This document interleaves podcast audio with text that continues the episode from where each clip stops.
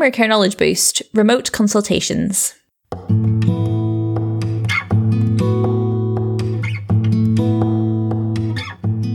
Hello and Happy New Year to everyone. We hope you all managed to get a little bit of rest over Christmas and New Year. Um, but today we are back with you to talk about remote consultations. Um, we did do a lovely episode with Dr. Dan Bunstone right back at the start of everything. Um, and so this should serve as a bit of an update, bit of a sequel, um, now that everyone's been remote consulting for the past nine to 10 months. There's some really good resources out there in addition to what we've done. Um, Primary Care Pathways, um, the website, have got a lovely list of resources that can help, which includes fellow podcaster Gandhi of EGP Learning, who has a series of resources about remote learning too yeah, thank you very much to to Gandhi for uh, for sharing those. They've been really useful, and also for his recent episode about his favourite podcasts, which we were very happy to uh, to come top off. That was uh, yes. like winning the Oscars of the primary care podcasting world, um, or that's how it made us feel. So we had a little celebration. Thank you very much for that. Um, so today the episode is with Dr. Abs, and he explains about how he got involved in uh, writing guidelines to help navigate remote consulting uh, right at the beginning of all this. Um, and his guidelines have since been accredited by the Royal College of GPs. So we asked him to talk us through some of the most important points for clinicians when using remote consults and about some common pitfalls to avoid as well, um, and some advice about who and how to examine people remotely. Uh, and as well as dealing with specific situations, because in his guidelines he talks about assessing people in care homes or, or people with visual and hearing impairments, uh, and we thought that was quite useful to run through as well. Yep, exactly. So we hope you enjoy. So, would you mind, first of all, introducing yourself to the listeners and explaining a little bit about how you became involved with remote consultation teaching? Sure. Uh, my name's Adam Abs. I'm a GP, four years post CCT. I trained in Manchester. Um, I started remote consultations initially um, so that I could travel. Um, and then in February, March, COVID hit. And I was asked uh, by some colleagues in, in Italy who are GPs to do some remote consultation training for them because they, they had no experience of it whatsoever. And at this point, I'd been doing it for nearly eight or 10 months. So I did this training for them and then I did some more training for uh, some colleagues in the UK. And I realized with all the, the slides and all the information I put down in that teaching, I'd kind of written a handbook. So just to get something out there to a wider audience, I quickly put together a remote consultations handbook um, and that was edition one. That was a very quick, quick edition to, to get out there as soon as possible to help people who were suddenly doing something they had no experience of whatsoever. And because of a career choice I'd made 10 months previously, um, I fortunately had some experience in that. And then edition two followed later, uh, with a bit more time and a bit more thinking put into it and referencing and, and that now has RCGP accreditation. Excellent. It's lovely we can only dream of travel now. so, yes. Um, so it's lovely to get your insights into it. So you've been sort of ahead of the game and, and kind of, yeah, adapting things. And I guess we're in the same boat now that we've kind of all started doing the remote consultations. So we're now recording this just at the beginning of January 2021. Yes. And so setting the scene for the moment, we we've had that uh, learning curve of changing all our consultations to telephone or remote in other ways. I, in particular, had a play around with video um, and I still use a bit of video, but it's, it's a bit more effort to use it. So um, it's a bit further down my list of, of ways of consulting than it was probably a few months ago. And then we'll bring patients in face to face as and when I need. And then again, everyone's threshold is a little bit different. But if we kind of take that as a bit of a background of context of what a lot of primary care clinicians, they might be going through the similar, you know, changing of their way of consulting. What do you think in that context are probably the most important points to cover when we're talking today? I'd like to cover the, the, the approach that the clinician takes to remote consultations, which will partly explain why everybody has a different a different threshold for telephone to video, video to to face to face. Yeah, and the uh, along those lines, of the appropriateness of remote consultations when we should and shouldn't be doing them. Some pointers around examination. Uh, we can't cover the whole examination, but there's some things that aren't so obvious, but which are remarkably simple that we could be doing and then some examples of some more complex situations just just to show how with a bit of imagination we can we can handle things remotely. Wonderful. So I guess if we start at the um, at the beginning, um, so in terms of initiating a remote consultation and taking the history in that sort of way rather than face to face, what do you think are the most common pitfalls that we can try and avoid?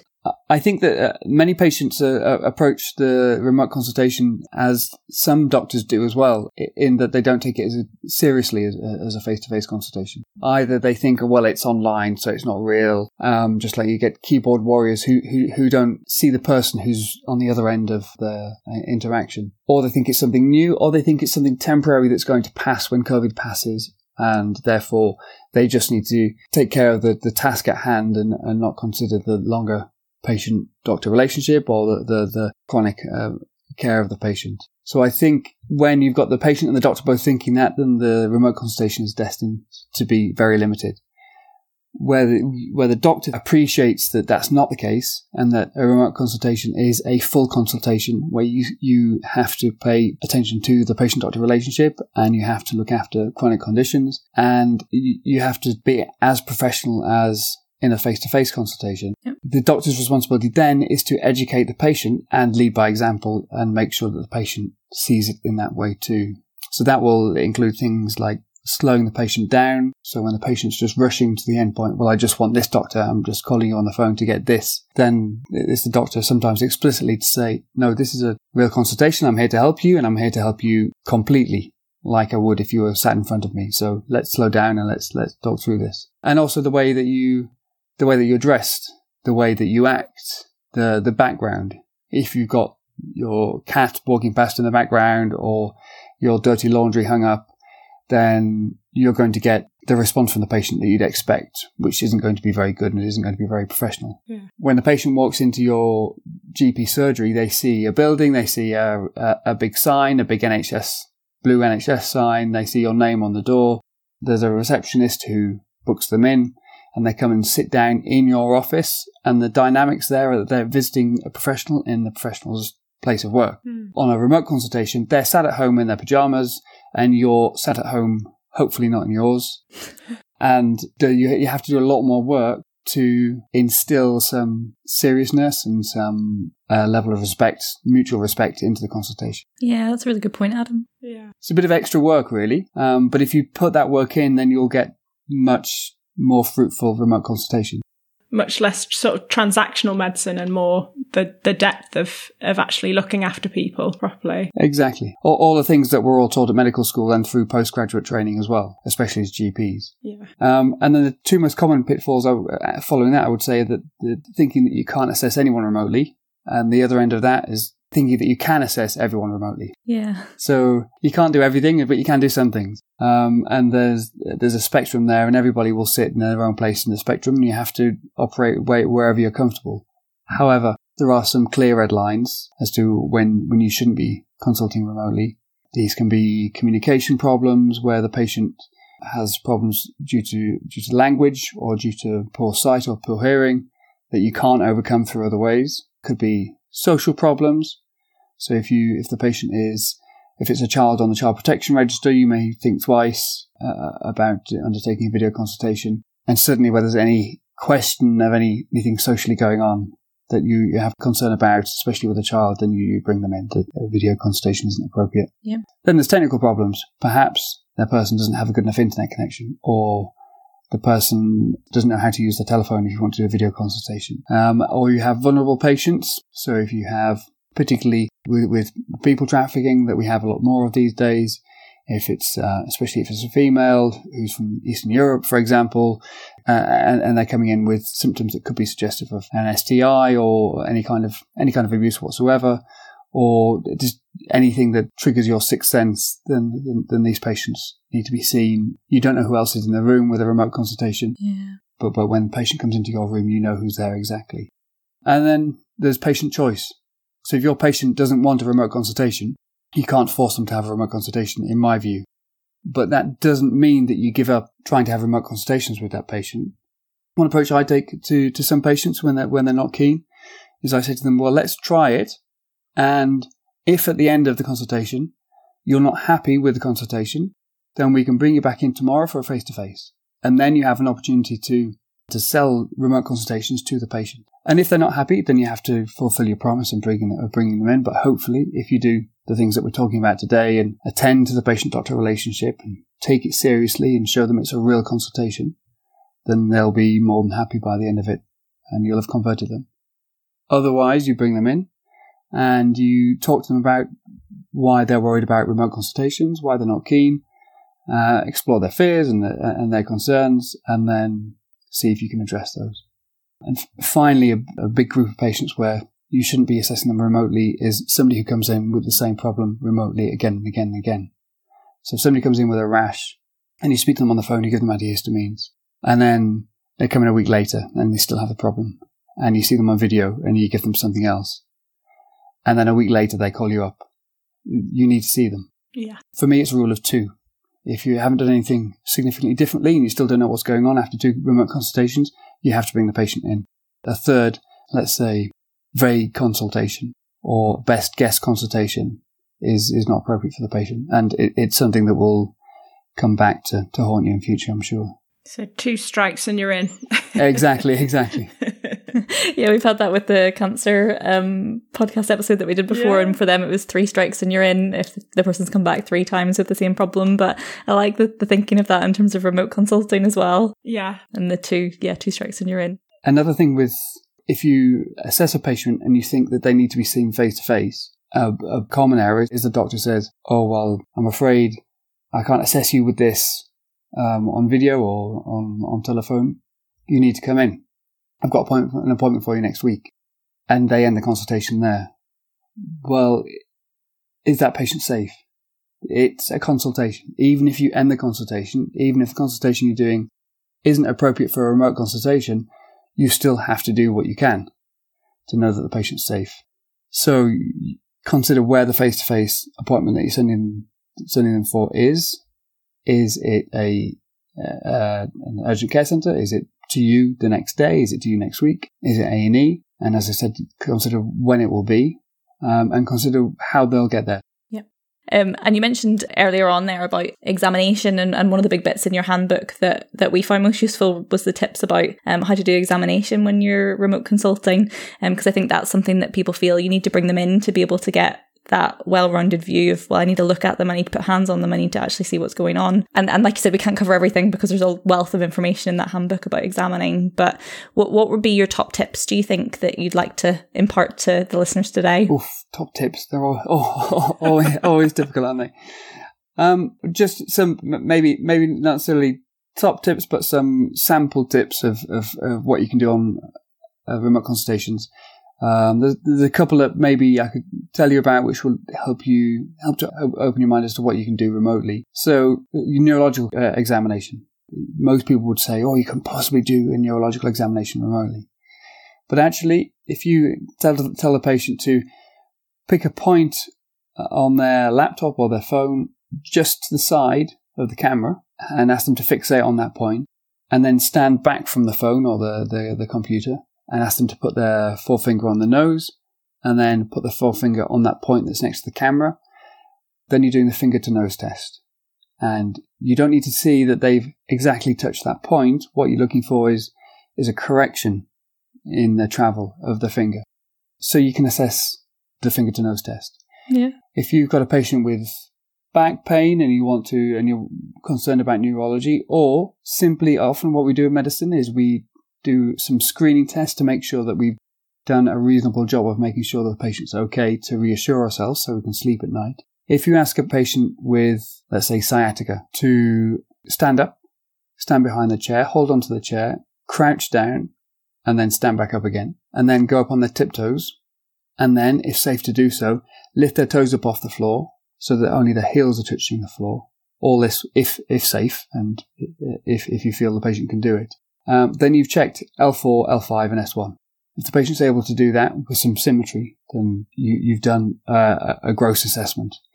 Now, is gross assessment enough?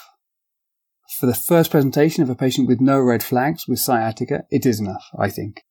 Naturally, if something else is going on, then you need to bring them in or you need to be sending them to A&E. Yep. Um, and things like dysdiadochokinesia, you can, with some clear uh, instructions, you can ask the patient to do that. And again, it's about being imaginative. So sit back from the from the computer or, that you're using and clearly show uh, how to assess this for dysdiadochokinesia and ask the patient to do the same thing. If the patient is in a room which is in which it's safe to assess it, you can do a Romberg's test. Um, there's lots that you can do to make sure the patient's safe. And maybe what you're doing is making sure the patient's safe enough to try some treatment and come back next week face to face if they're not getting better. Yep. I mean, a lot of it is trial and error, isn't it? So you, you think that something's going on and you try the treatment for that. And if they do get better, then you are right. Yep, definitely. Any other examination bits? Yeah. So for the abdomen, you can do things like, as you would do in face to face, you can ask a child to, to, to jump up and down uh, and document the child jumped up and down. If a child's got abdominal pain, they can jump up and down, and then I'm reassured. Uh, uh, and also, a lot of patients have um, examination equipment at home. Yeah. So maybe, I don't know, maybe 50% of patients, if you ask them, will have a thermometer at home or they'll have a smartwatch which will tell you the, the, the pulse. Diabetics will have glucose meters. Uh, asthmatics will sometimes have peak flow meters. Yeah. If you don't ask, you don't know. So just, it's worth getting as much information as you can saying to the patient, "Do you have a thermometer at home?" And they go, "Oh yes," and, and say to them, "That's okay. You go and get that. I'll wait here for you." And take the time to know because if a year's time you're st- st- stood in the coroner's court and they say you didn't even know this patient's temperature, and you think, "I wish I'd waited that extra minute for them to go into the kitchen cupboard and get the thermometer," trust me, it's, it's worth it. So the next bit we were going to move on to was the part of your handbook that talked about special situations. That was really useful, actually. So we picked out a couple that we wanted to talk about, if that's okay. Sure. When you're trying to assess patients remotely who are in a care home, um, what are the important factors to bear in mind? Um, well, most of it is is the the challenges that we face normally uh, when we see patients in a care home. But at the end of the day, as it is in, in real life, the patient is your responsibility, um, and you can't let the logistical difficulties stop you from from taking responsibility and for doing a full assessment of the patient. So with remote consultations, I would try even harder to plan ahead and to make sure that time has been set aside with the right people. Now, the right people may need to be two people. So the decision maker, the, the senior carer, and the person who knows the patient. Ideally, they're the same person, but often they're not. So if they're not, then both of them need to be there. But also be firm. You need to stand your ground because there are conflicting demands on the, on the time uh, for the carers. They've got 101 things to do and you're just one of them. And you need to, in the the politest possible way, be the advocate of your patient's health and of your your registration, uh, and say this is a, a full assessment. This we're doing this for the patient's health, and uh, I need some time. Uh, and if they're not free to do that, then then then you can rearrange. Um, things that you'd like the care home to, to do would be to have done recent observations, and when you need to, uh, if you're using consultation software ask them to take the video or the consultation software to the patient so that you can see the patient. Yeah. Mm-hmm.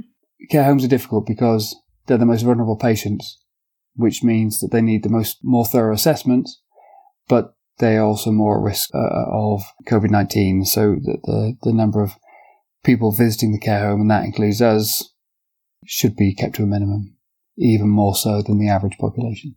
Yeah. So, moving on to a similar but slightly different situation, um, when patients have poor hearing or vision, um, how can you ensure that you're trying to take advantage of video or telephone consultations as, to the best of our abilities? Sure, it depends on the on the software that you have.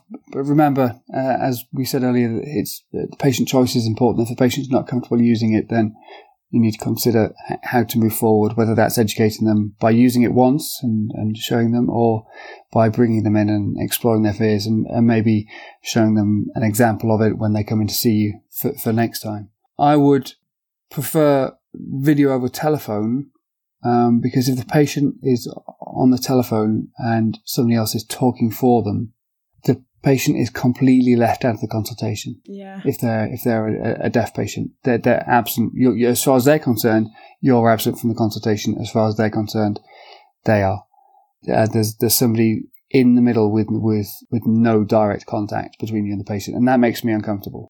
I am more reassured when by using a family member if there's a deaf patient because the family member knows the patient and I feel like I'm a little bit closer to the patient than if I'm using a translation service on the telephone. With the video, you can um, you can have text backup for, for for some patients as well, so that can also be useful. Yeah, like a combined video and text situation. Exactly. Yes. Oh yeah, yeah, that's good. Um, just logistical thing occurred to me, Adam. When you when you set up your consultation day, because I think that's probably one of the reasons I've shied away from videos, is that it's just you know their their telephone slots all face to face, and I, there's a couple of patients that I've got that I've t- talked to, and I've got a repeat consultation that I've booked in, and I'll say we can we can do a video next time. Do you have it where it's like certain slots where people know it's going to be videos, or how does it work for your day to day practice? Uh, they need to be triaged uh, um, for a video consultation. So triaged on the telephone and then their video or face to face. The, the the downside to this is if, what happens if you do the telephone consultation and then they say, okay, you can see them on the video, and then you see them on the video, and then they need a face to face. The patient feels messed around. Uh, that's unfortunate. However, having a quick look through the list will allow you to see the patients which are obviously, obviously need a video one, and they can be sent direct to a video one without having the telephone call. And if it's a patient who you want to do a review on, then don't put them down as a review. Don't say come back, book in next Tuesday. Give them a video appointment next week. So try to reduce a the workload in terms of the telephone consultations, but also the the amount that the patient's messed around going from one modality to another. Yeah, that makes sense. Thanks for that. So, what would you like people to take away from um, from our chat today? What are the main points that you want people to remember? I, I think the key thing that will put us all in good stead for remote consultations going forward is is to take remote consultations seriously you need to nurture the patient doctor relationship even more so. So everything is emphasized. Everything, every bit of sympathy that you give to the patient, every bit of empathy, every uh, expression of sorrow for something that's happened, every re- expression of regret for something that's gone wrong, uh, every acknowledgement of a, of a patient's concern has to be tenfold for the patient to feel that you're paying attention to them, that you're listening to them, and that you're with them in the same way as a face to face consultation. I think there's a risk of us losing the patient doctor relationship if we don't work extra hard to maintain it. And that would be awful. Um, hopefully, people who choose a, a GP job are, are ones who want to have a strong patient doctor relationship.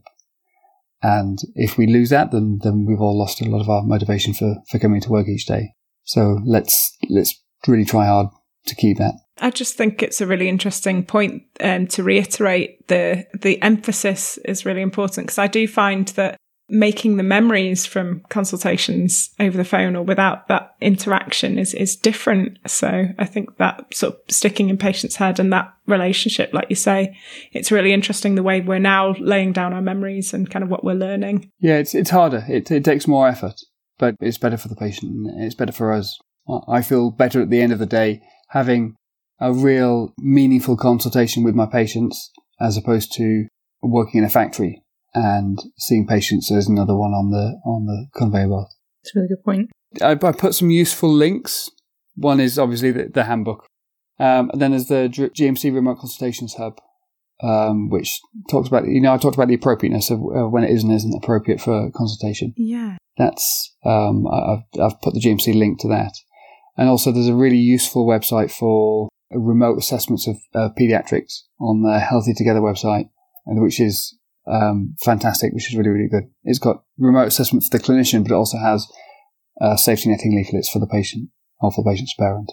Brilliant. Yeah, those those safety netting links are amazing at the moment. Yeah, always have been, but they're they're they're golden at the moment. Yeah, they give you some reassurance, don't they, that the patient is going to know what to do next. Absolutely, hundred percent. That's brilliant. Thank you so much, Adam. That was wonderful to talk to you. Pleasure. Thank you both.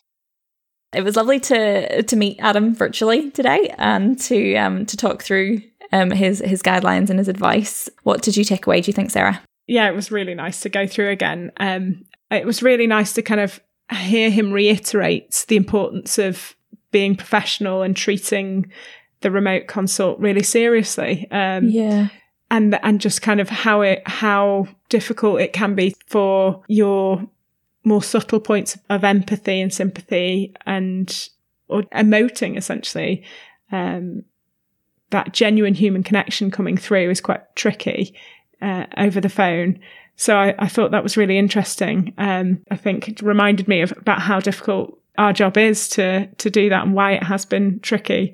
I think a lot of us were expecting to be quite quick at doing uh, telephone consultations, and actually, uh, my day has not gotten any slower from from the con- you know from that point of view. So it's nice to it's it's nice to have heard him reiterate that, and it just kind of makes me feel a bit more grounded.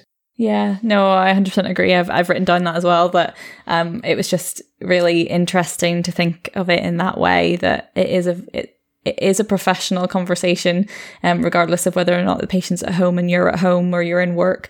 And it was his bit about talking about how the the patient normally comes into somewhere and and it's like an event for them and it, and it kind of adds to not the mystique of general practice but you know the like it feels like more of an important thing to both them and to yourself um, and it's how you make that that come across in a in a video call or a telephone call is really it's really tricky um, yeah. and and I hadn't thought about it in that way before. Yeah. Um, so yeah, I found that interesting, and also the fact that he was saying that perhaps um, some clinicians have maybe thought of it, and patients probably as well have thought of it as a temporary thing.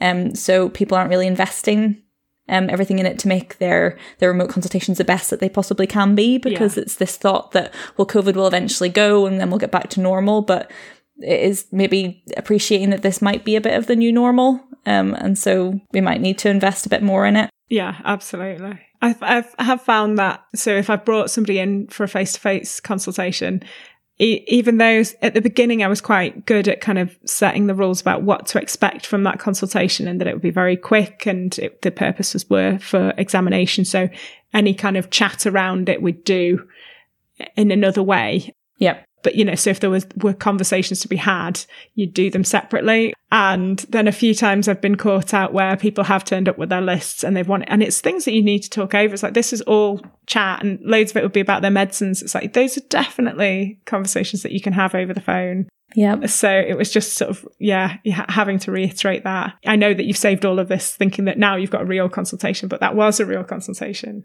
Yeah, exactly. That's that's exact wording. Like all of the types of consultation, regardless of whether or not they're face to face, telephone, or video, they are real consultations. But yeah, no, I, I I find it very interesting to think of it that way. Um, I'm just seeing what else I've written down. So also the bit about patient choice. Um, so there there might be an element of that, and some people might be very comfortable and want to do video calls forever now because it's so much more convenient for them. Yeah. But some people it might just not be for them. Um, and just like we do with everything else in medicine, making sure that we're we're taking the patient's choice into um, into account. My um, definite learning points that will affect my practice, I think, going forward as well, was the lots of different advice he had about examinations, and that was definitely the bit when we were looking through his book, um, the handbook that he'd written.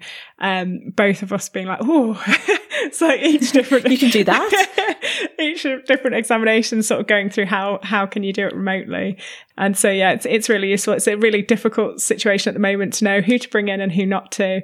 Um, but yeah, some really, really interesting tips about how to examine quite reasonably thoroughly. Um, so it's really nice to go over. Yeah.